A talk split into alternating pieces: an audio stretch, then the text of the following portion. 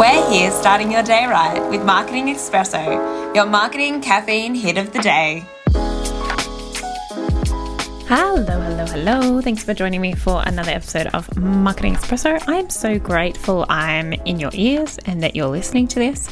And I hope that you take some little takeaways from it. Also, I hope your coffee's tasty.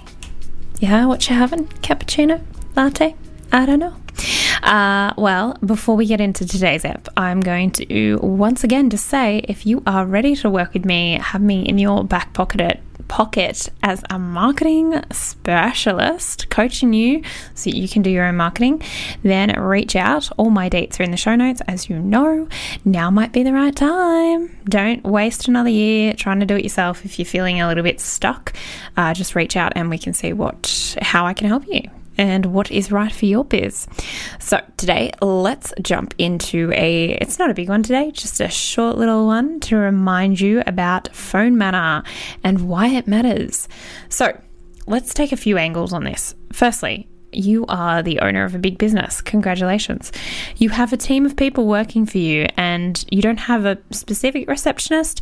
Everyone in the business answers the phone. All right, worked in this company that I'm describing right now, and everyone used to get the shits, including me, when they had to answer the phone. So the phone manner was never great. People were always a bit snappy because it took them away from their day job. And this can be a real concern that does come up if you expect everyone to kind of answer the phone and spread it around like that.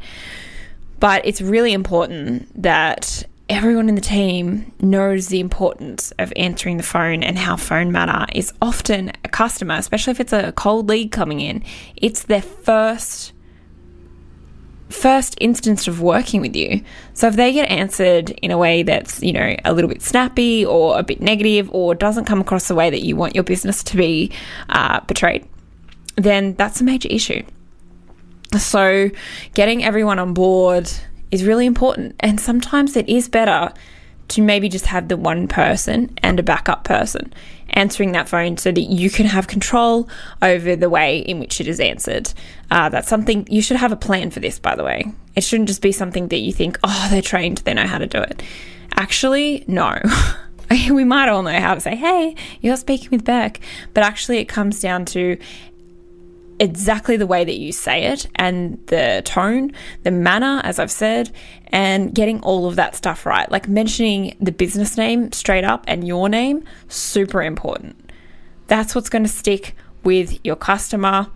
Not doing that, they're not going to know your name. You want them to remember the name. It personalizes the experience, and as we know in all business, it's about getting that personal aspect. And also, you want them to be familiar that when they call, maybe they're going to get the same person or they feel like they can create a connection with that person. So that's big business. It's really important to have everyone on the same page.